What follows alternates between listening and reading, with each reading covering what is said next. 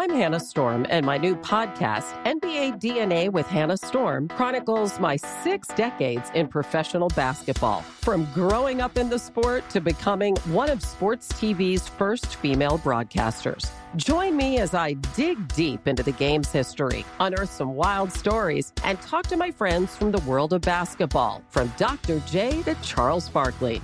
It's been a wild ride, and now I get to take you with me. Listen to NBA DNA with Hannah Storm on the iHeartRadio app, Apple Podcasts, or wherever you get your podcasts.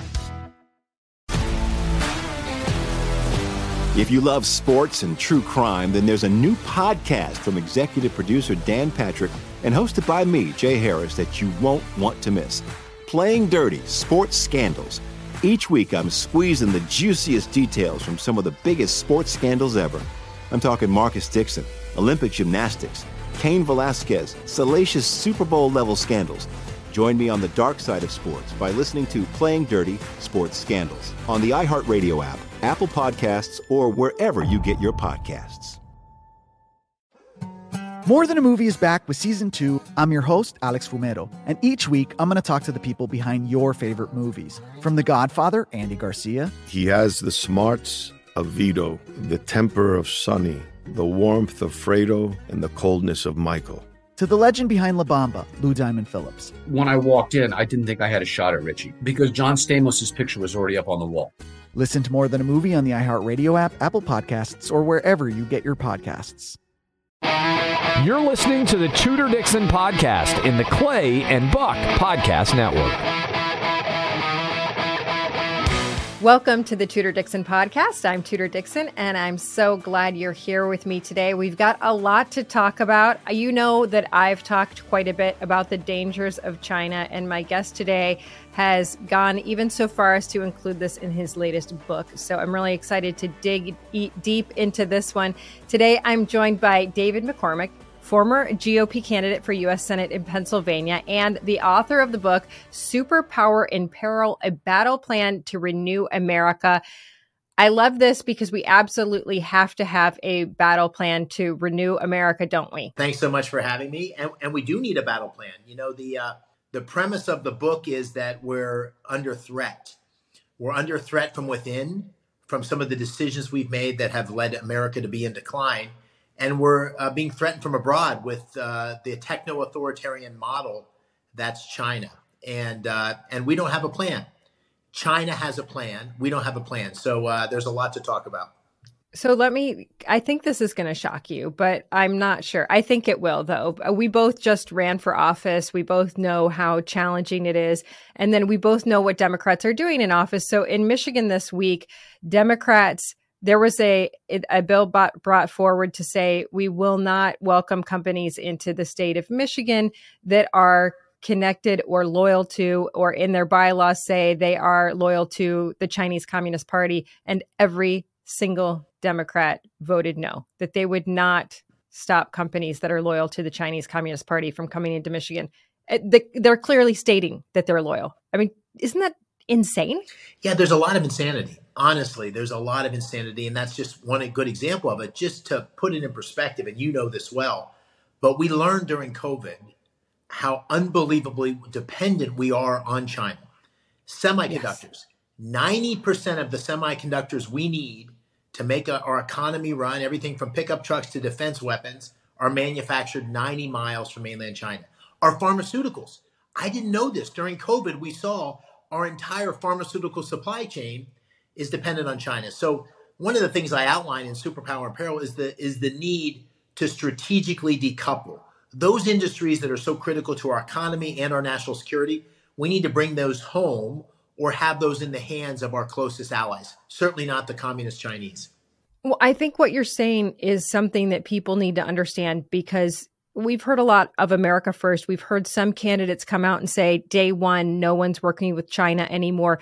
This isn't possible to immediately decouple. It has to happen over time. And it doesn't have to, America first doesn't necessarily mean everything's going to be manufactured in the United States, but allied countries, going to friendly countries is so important. If you look at China and you look at take iPhone City, for example, in China, this is an entire city that is surround, that is just just high rise buildings. These people are living in what we would consider a dormitory. They're only allowed to go home to their families maybe once a year. And they're working sometimes 10 hour shifts with just one meal in between. I mean, this is essentially slave labor. It's not the sad thing is it's it's not easy to move out of that because there's no place in the United States or friendly countries that'll say yes yes we'll have high rises of 300,000 people. And that's the other thing. It's hundreds of thousands of people that are trapped working. You're so right, and I'm, I'm glad you said that because um, it's easy to sort of throw away these lines on on television, but to actually understand what is required uh, to to really change the game with China is is what I tried to do in the book. And I, I essentially say there's four things we need to do. The first thing we need to do is that strategic decoupling. Not everything. Those industries that are most critical to our national mm-hmm. security mm. and economics. Second thing we need to do, along the lines of what you said, we need to hold China accountable for its bad behavior, the Uyghurs and the human rights abuses there, but but but the Wuhan virus, COVID, so uh, you know, it's it's like it was not we were not able to talk about the fact that a, a, virus that originated in Wuhan, where this research lab exists, probably was somehow connected to that research lab, and yet three three years later, we see our intelligence services acknowledging that that's a real possibility. But but the media was pushing that what does holding them accountable for that mean to you? Because that's another thing where I think people go, well, I mean, what's Joe Biden really going to do? But there is there is stuff that he can do. So what explain but the that. most important thing to start with is to call it out. I mean, believe it or not, that that's not what's happened. Joe Biden hasn't called that out and made that clear. But the way that we begin to hold them accountable is to stop allowing our dependency on those key industries and also stop American companies from investing in China in ways that goes uh, directly against our interests. So today, as we speak, there are venture capital firms in the Silicon Valley that are investing in artificial intelligence companies in China that do oh, business oh, with the PLA and the Communist Party. It, it, it, absolutely makes no sense. So this is something that you may you may disagree with. I'm not sure. So I'm not saying we should stop all trade as a practical matter. Right. We, we're the two biggest economies in the world. There's millions of jobs that are dependent on it. And I saw this in Pennsylvania. I bet you saw it in Michigan. So I'd go into York, Pennsylvania, and I go into a manufacturing facility, and and the fact that China is dumping steel and globalization has hurt those workers, hurt the business, and they want fair trade. I'm with them. I agree on that. I go down the street and I'm in a machine shop, and this is where Harley Davidsons are manufactured, and uh, and that machine shop makes racks that go on the back of Harley Davidsons, and the biggest market in the world they have is China. And so, what I say in the book is listen, we can talk about what the economic makeup should be five years from now, but today, the things we need to focus on are the things that are strategic and decouple them from China because China is a legitimate threat. And I agree. I so I'm a steel girl. I come from a steel foundry. My family owned a steel foundry. We actually, I would say, most of the steel foundries that went out of business in the 2008 2009 timeframe were going out of business not only because of the recession, but also so much was being moved to China at that time. And I think that you're going you're not going to there's no way to get completely out of that but i think there are strategies you can take. For example we used to make the mrap vehicles uh, parts for the mrap vehicles for the military. That was like an 80% buy america yep. clause. Why isn't our military equipment 100% buy america or allies? Yeah. i mean really can we go to that extreme so, and say military needs to be someplace safe? I, I, couldn't agree more and and you know what's happened uh, along that point um, under Joe Biden in particular in de- defense industrial base. And we saw this with what's what's happening with Ukraine. Our defense industrial base is really, really sad and lacking. So our defense industry, the defense industry used to support with your family steel mill, is in trouble because first of all, the actual spending on defense is going down because the mm-hmm. Biden budget doesn't even keep up with inflation. And then our defense industrial base, our manufacturing base that supports our defense industry, has become overly dependent on foreign uh, countries or just inadequate to deal with the, the next generations of, of weapons. And that's a real problem, particularly when you see China on the march around the world as we do. Yeah, so we see China here on land in Michigan. We've been having this fight over the past couple months now where a a Chinese Communist Party aligned company has come in and decided to build a battery factory in Michigan. Once we found out, the community has kind of rallied against it. So, what do you say to governors like Gretchen Whitmer, who has said, "I will align with these companies that are coming from China," and she's going overseas to try to bring more overseas companies into the state of Michigan? Which I say again, if these are allied countries or friendly countries, it's different. But what do you say to governors who are bringing in companies and and not only just bringing them in 715 million of our taxpayer dollars are going to bring this in. Like we're paying right. these companies that are aligned with the CCP to come in, and then they own land in the middle of our state. And it and you know our greatest resource here is water, which is something everybody in the world wants. Why would we do that? Well, I, I'd like to make a distinction between foreign investment and foreign investment from China because I think what you describe is Chinese company investing in EV, which is inc- which, which is becoming incredibly strategic um, in uh, Michigan and having that dominance in the U.S. market and also having that dependency we have on on China is absolutely what's what's to be avoided. And so I uh, agree with you 100%. And we have to have restrictions. We should have an inbound investment CFIUS kind of restriction CFIUS is the foreign investment review process that happens at the federal level to make sure that that doesn't happen because it's bad for uh, America. It's bad ultimately to be dependent on anybody, but really bad to be dependent on the Chinese communists. I would make a distinction between that and other foreign investment. For example, I was in Korea, I was in uh, South Carolina earlier this week, and I know they've had great success of bringing in the South Koreans, a critical ally, and, and having manufacturing facilities that have brought new jobs uh, to South Carolina. Great business opportunity has helped make South Carolina's economy really strong. It's a critical ally in South Korea. It's technology that uh, that we want to build here at home. I think that kind of inbound investment's good. Chinese-based inbound investment bad. Let's take a quick commercial break. We'll continue next on the Tudor Dixon podcast. Like many of us, you might think identity theft will never happen to you. But consider this. There's a new identity theft victim every three seconds in the U.S. That's over 15 million people by the end of this year, equal to the populations of New York, Los Angeles, and Chicago combined. Even worse, identity theft victims often don't even know they're victims. That's why Lifelock Identity Theft Protection alerts you to identity threats even the ones that don't show up on a credit report, like data breaches, fraudulent bank transactions, loan and credit card applications, and crimes committed in your name. If your identity is stolen, your own dedicated Lifelock US based restoration specialist will work to fix it. Lifelock protects you in ways that you simply can't on your own. Join now and save up to 25% your first year at lifelock.com slash news. That's lifelock.com slash news to save up to 25%. Identity theft protection starts here. Hey everyone, it's Ted from Consumer Cellular, the guy in the orange sweater, and this is your wake up call. If you're paying too much for wireless service, you don't have to keep having that nightmare. Consumer Cellular has the same fast, reliable coverage as the leading carriers for less. And for a limited time, new customers receive their second month free when they sign up and use promo code MONTHFREE by May 31st. So why keep spending more than you have to? Seriously, wake up and call 1 888 freedom or visit consumercellular.com. Taxes, fees, and other third party charges will apply. See website for additional details.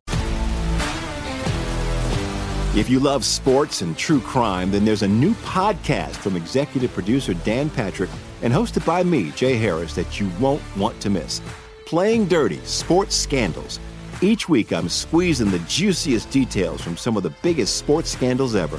I'm talking Marcus Dixon, Olympic gymnastics, Cain Velasquez, salacious Super Bowl level scandals.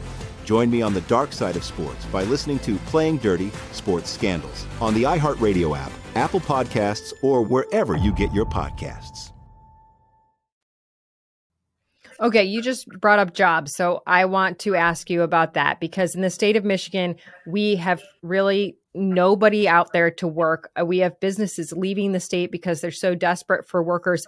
I don't know if Pennsylvania is in that situation, but I want to ask you when you see states that are desperate for people to do jobs, like we need people on our farms, we need people in our hospitality industry, we need people in our manufacturing plants, we need all of these people, we don't have enough. We're in the midst of a total crisis at the border. Why can we not have immigration reform that would vet these people and get people that we really need in here and keep the bad guys out? Yeah, it's a huge, a huge issue, and I agree with what you're saying, uh, your sentiment 100%. I'd say make two points. One, in the book, I make the point that uh, that that listen, I grew up thinking a four year degree was the path to a great middle class life and an opportunity, and, that, and, that's not that's not the case. It doesn't just have to be a four year degree. Not every person has to have a four year right. degree to have the American dream and skilled training. I go across manufacturing facilities, tech facilities in Pennsylvania the biggest issue CEOs have in fracking, uh, which is a big industry, uh, uh, natural gas in Pennsylvania, the biggest issue they have is skilled workers. It's not yep. that there aren't people to take jobs, it's there aren't people with the adequate skills. So I think GI uh, benefits like I had when I left the Army, um, Pell grants, uh, partnerships between industry and the community colleges to get these skilled workers is huge. So let's help Americans get the kind of jobs that uh, you had in your family mail that I learned about in Pittsburgh, where you can have a great middle class existence, great middle class life uh, by by having adequate skills. That's one thing. Second thing on skilled immigration, I agree 100%. But the, the first step is to is to stop that uh, that pouring across the border. I saw it when I ran. Mm-hmm. I went mm-hmm. down and visited the border. I know you're seeing it in Michigan.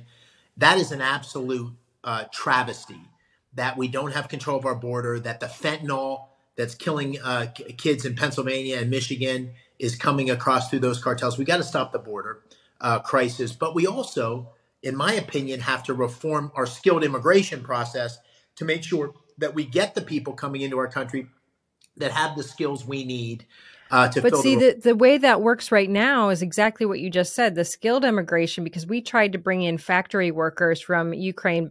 This was years before the war. Um, but but we knew we had factory workers there that could teach our factory workers here.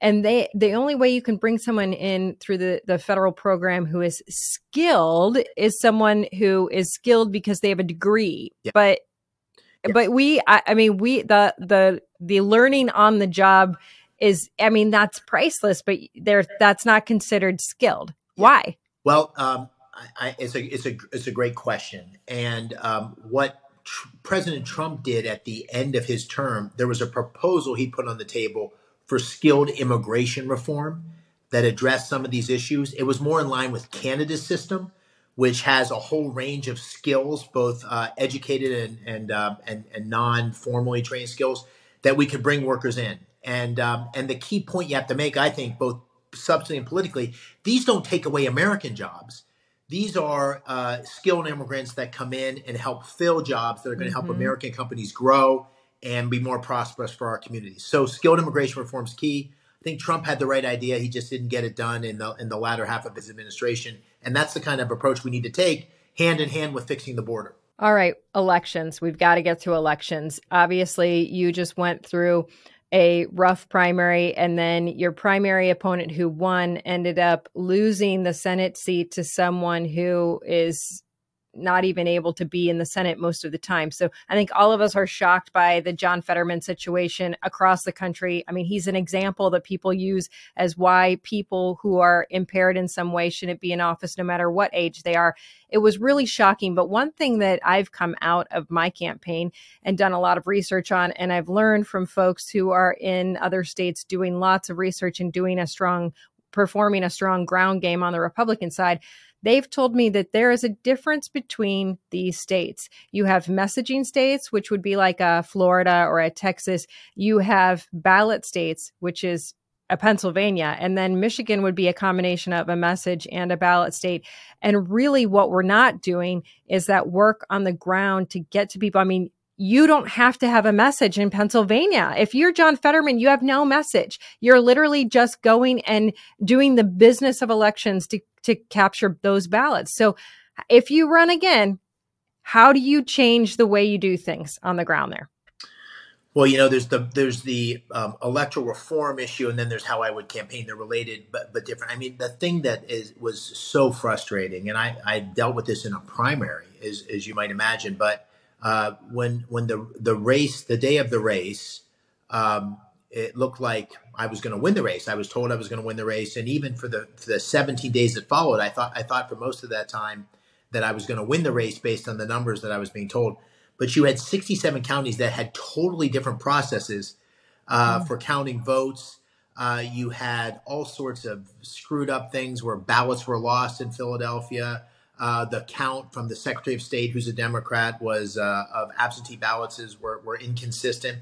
And so I could see the frustration people have on how screwed up our systems are. And um, and one of the basic things that's missing is basic voter ID.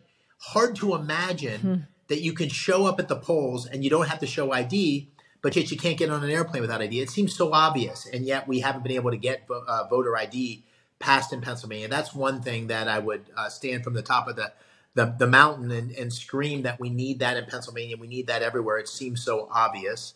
But it's but they're winning. So you make a good point. It seems so obvious and yet they are winning on these issues with young people. Somehow they are able to twist the message in a way that young people go, "My gosh, how terrible of you to require a photo ID." How how do Republicans bring that take that message back? Yeah, I think it's it's got to start from the first day of the campaign is is thinking about election day and all the, the, the work that needs to go into that, um, and and making the case that we want everybody to vote. We want every legal person to come in and vote. And in Pennsylvania, I don't know about the story in Michigan, but the fact that we didn't embrace absentee ballots, yeah, uh, killed us. Deadly. It, it, it, killed us in Pennsylvania, and uh, you know that narrative that Republicans are going to vote on election day, and that we're not going to, you know that that uh, that was devastating. And so we've got to do a better job. And there's initiatives underway here to really look at low propensity voters uh, and figure out how to reach them, how to encourage them to vote, how to encourage them to vote by mail, and play that game. The Democrats executed uh, uh, much better than we did on that plan. And there's obviously all the election, uh, election irregularities, but just on the basic mail-in ballot, uh, they they outperformed. So the the person that beat me in the primary was Mehmet Oz. He started on election day 650, 700,000 votes down in the absentee ballot. You can't win elections unless you execute on that. And, and we didn't. And we need to do a better job in 24. So, what is the message going forward for Republicans? I've been watching everybody kind of pontificate on what Republicans did wrong. Uh, I mean, I have my own opinions, eh, certainly having gone through a race and lost as well. Um, but what do you think the message is on a federal level yeah. for people? Well, I think it's th- I think it's three things. I think um, first and foremost, we need to we need to be unified.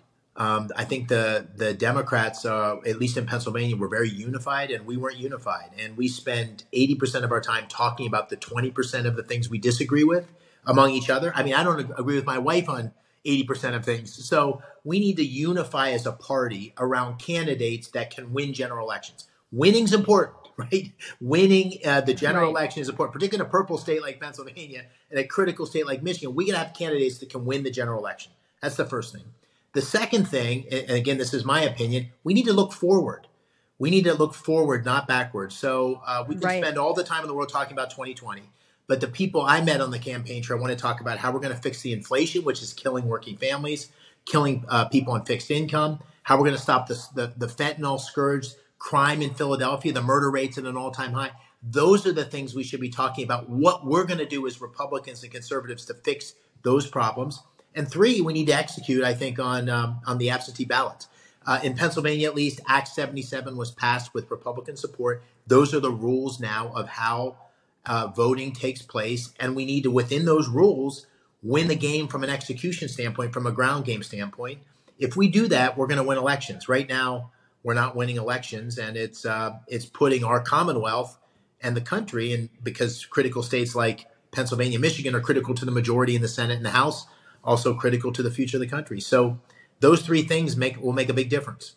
How close is America to falling off the edge when it comes to being a superpower? I mean, it sounds like you think we are in great danger. I I also believe that China has been working on a 100-year plan and they're like 85 years in. Yeah. And we are just asleep at the wheel. We're looking at 8 years ahead and we're missing the boat here. So how how scary is it when you look at them having the biggest navy in the world, when you look at them having this outrageous amount of, of exports and bringing in all of this money and and suddenly people are looking away from the US dollar. How close are we? Well, I think we're in crisis. I think in economic terms, $31 trillion debt, sky high inflation, national security, the challenge from China. China has a plan, technologically superior in many areas. And I think spiritually, the basic premise of of our of, of our exceptional country, the idea of merit, capitalism, the, the the fact that America is the most uniquely successful country in the world in terms of bringing people out of poverty, all those things are being challenged, and that's why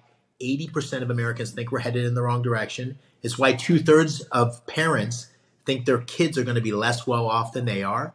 And it's why 60% of Americans living paycheck to paycheck. So we're in crisis. But here's the contradiction because I believe we are a superpower peril, I'm optimistic. And the reason I'm optimistic is because this is the American tradition. Um, we get to the edge of the cliff and we pull ourselves back. We've uh, done this throughout history. The Civil War is a good example. In my lifetime, I'm, I think I'm a good bit older than you, but in 1979, I was 15. And under Jimmy Carter, we had sky high inflation.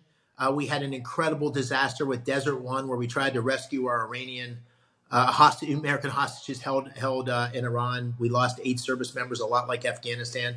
Uh, we had we had uh, sky high prices for gas. There was odd days and even days. You had to go to the pump on, on your odd day or even day to get your gas. Eighty percent of Americans thought the country was headed in the wrong direction, just like today. And four years later, when I was a plebe at West Point, I'm walking uh, across the campus, and, and and America's back. The economy's on fire. Inflation's in check. We're building up the military Morning in America under Ronald Reagan, leadership and good conservative policies matter. I'm hearing you say that if you study history, then you would see we've been close to this before and there is hope. Absolutely. There's hope, but it, ma- it depends on what we do. Decline is a choice, but so is renewal. So if we can get the right leadership in place, um, America's incredibly resilient. I'd still rather be an American than any other person in the world. I'd still rather be in our country and have our hand. We're playing poker, I'd rather have our hand than any other hand. But we could really screw this up. so, uh, oh, I, I, no, I, I, I 100% agree with you on all of that. I'm I'm so grateful to be an American. Really quick before I let you go, I've got to have you comment on culture wars. What's your thought there? I think it's a progressive ideology that's permeating our schools, our military, our business community. Um, I'm a veteran of the Army. Uh, yeah, what do you think about that when you me, see the trans? Let me give you an example of this. In under the Biden administration, the Army released its climate change strategy before it had released its warfighting strategy. Yeah. So it's it's pervasive, and the only way to fix this is with leadership. Um, we got to have the right leadership on these top of these institutions um, I think the progressive movement has pushed things so far that the, the pendulum is starting to swing back. I think yeah. school choice for us as conservatives, I think we're at a tipping point. I think what parents saw during COVID, looking over the shoulder of their kids about the sexualization uh, in elementary schools, about the history of America, that America was conceived in sin. I think all of these things are at a place where we could actually really change the change the game uh, in a very positive way based on um, based on the crisis we feel at the moment. I'm with you, and I, I see it every day that the folks that are against choice, school choice, are out there getting louder and they're more scared, and they are they are because you see states like Arkansas, Iowa, and Florida, Oklahoma, all going to a choice model and it's working. And I think we're going to see success. And we have to because we've never seen scores as low in reading, math, and history but we can all keep fighting this fight. I'm anxious to see where your fight goes, David, and what you do next. So I won't ask you if you're running. I'll just say we're hoping that that might be in the future. Well, that's mutual. I'm, I'm anxious to see what you do as well. And thank you. Uh, really admire what you've done in Michigan. And thank you for having me on. Yes, absolutely. David McCormick. Make sure you check out his book, Superpower in Peril A Battle Plan to Renew America. I think that's what we all want. We're so grateful that you came on today, David. Thank you. Thanks, Tudor. And thank you all for joining me on the Tudor Dixon podcast. For this episode and others, go to tudordixonpodcast.com. You can subscribe right there or go to Apple Podcasts, the iHeartRadio app, or wherever you get your podcasts. And make sure you join us next time on the Tudor Dixon podcast. Have an awesome day. I'm Hannah Storm, and my new podcast, NBA DNA with Hannah Storm, chronicles my six decades in professional basketball. From growing up in the sport to becoming one of sports TV's first female broadcasters. Join me as I dig deep into the game's history, unearth some wild stories, and talk to my friends from the world of basketball, from Dr. J to Charles Barkley. It's been a wild ride, and now I get to take you with me. Listen to NBA DNA with Hannah Storm on the iHeartRadio app, Apple Podcasts, or wherever you get your podcasts.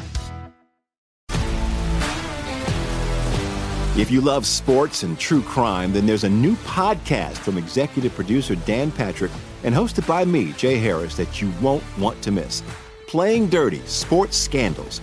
Each week, I'm squeezing the juiciest details from some of the biggest sports scandals ever.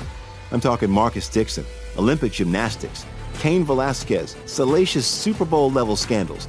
Join me on the dark side of sports by listening to Playing Dirty Sports Scandals on the iHeartRadio app, Apple Podcasts, or wherever you get your podcasts. More Than a Movie is back with season two. I'm your host, Alex Fumero, and each week I'm going to talk to the people behind your favorite movies. From The Godfather, Andy Garcia. He has the smarts of Vito, the temper of Sonny, the warmth of Fredo, and the coldness of Michael.